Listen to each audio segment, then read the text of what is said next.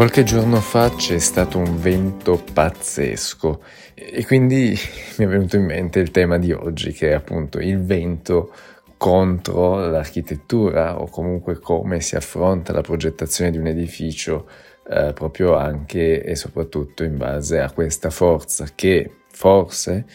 viene un po' sottovalutata in quanto non, non si vede, non si, non si, può, non è facile da quantificare, ma che agisce su un edificio molto forte e mai da sottovalutare. E c'è stato infatti un vento pazzesco anche qui nella mia zona che ha creato anche diversi danni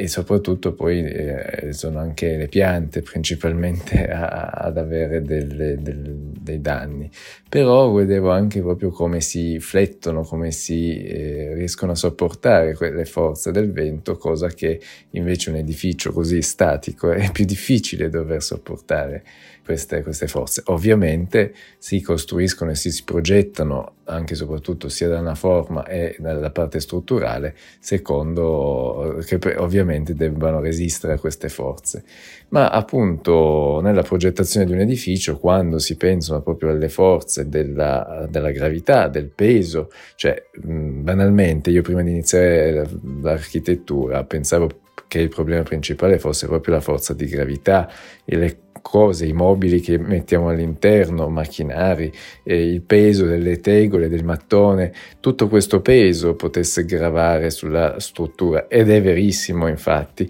ma non consideravo, non davo tutta questa importanza invece alle forze laterali che appunto è quello del, del vento e poi ovviamente anche quello dei terremoti che oscillando la terra crea come dire una forza anche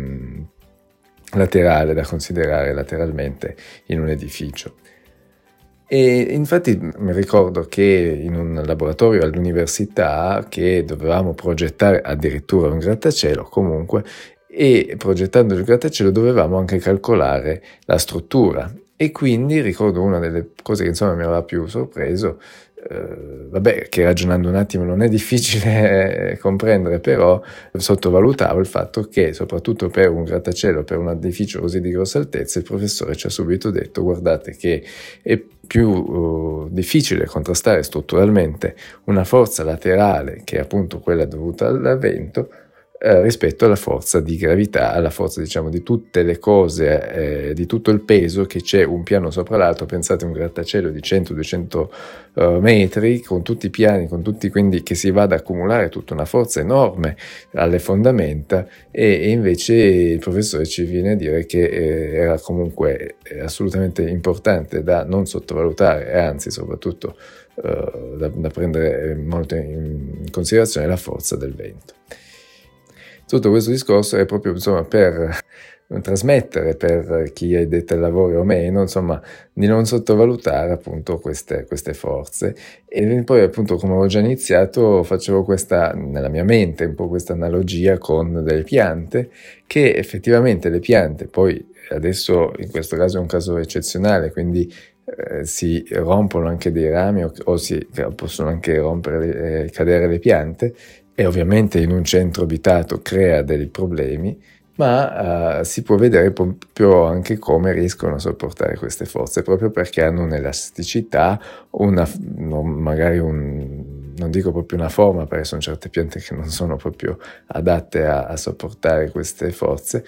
ma eh, in realtà dove, in luoghi dove c'è forti venti, le, proprio anche le piante sono, si modificano, quindi possono essere più basse, più tozze, più, più elastiche, e cosa che dovrebbe anche fare l'architettura e che in realtà nel corso degli anni ha fatto, perché quando una popolazione appunto si ritrova a dover costruire con determinate condizioni, che avevo già anche accennato, poteva essere quella del caldo, del freddo o di eh, tanta, tanto vento, ovviamente si modificano e quindi storicamente venivano fatte delle costruzioni basse, affusolate, magari eh, incassate o addirittura eh, ipogee sottoterra,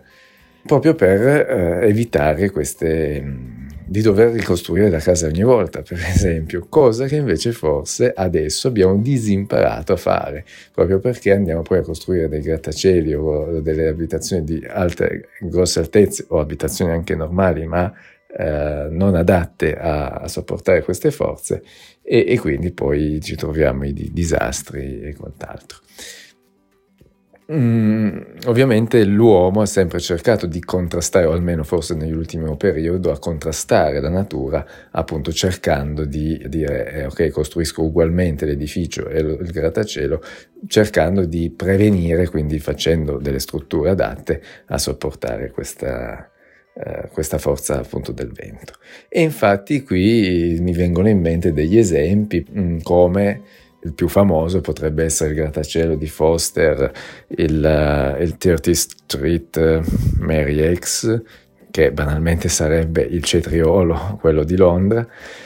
che è appunto stato progettato con quella forma che poi è stato dato il nome di cetriolo proprio perché è affusolata e le motivazioni principali, forse anche era innovativo al tempo della progettazione e della costruzione di quel grattacielo, era proprio il fatto di eh, non cercare di contrastare il vento, ma proprio per le forme di essere aerodinamico e quindi dissipare le forze del vento per la forma eh, eh che, ha, che, è andato a costruire Foster, che è un grattacielo di Norman Foster. E, e quindi già, eh, insomma, ci sono ovviamente gli esempi, ce ne sono tanti. Un altro esempio che mi viene in mente è anche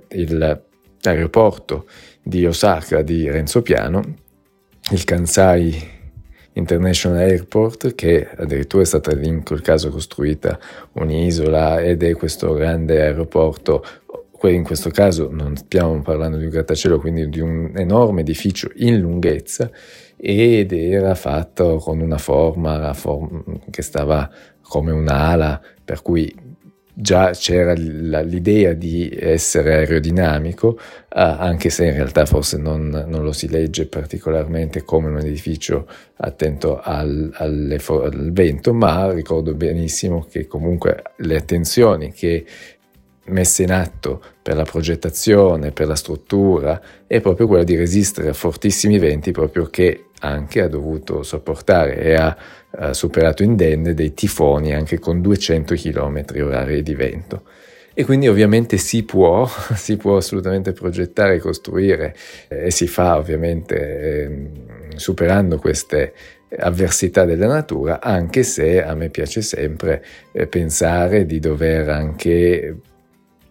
Mm, non dover per forza contrastare, ma quello di adattarsi e forse anche in questi due esempi che vi ho fatto cercano un po' di appunto anche eh, adattarsi al luogo, alle condizioni del, eh, climatiche e, e, quindi ovviamente anche del, eh, dei, dei forti venti. Ovviamente non si può prevedere tutto come purtroppo appunto mm, succede, però eh, sicuramente con sarà il cambiamento climatico, quello che, che, vogliamo, comunque ci sono sempre più forti condizioni, estreme condizioni climatiche, per cui anche l'architettura deve adattarsi e deve rispondere a queste esigenze. Condizioni sempre più estreme, ecco, bisogna sempre considerare, soprattutto per un architetto o lavorando insieme anche a un ingegnere, quello di lavorare mm, non tanto contrastando queste condizioni, ma uh, cercando di adattarsi al luogo e a tutte queste forze che agiscono, uh, forze naturali, di cui appunto dobbiamo convivere.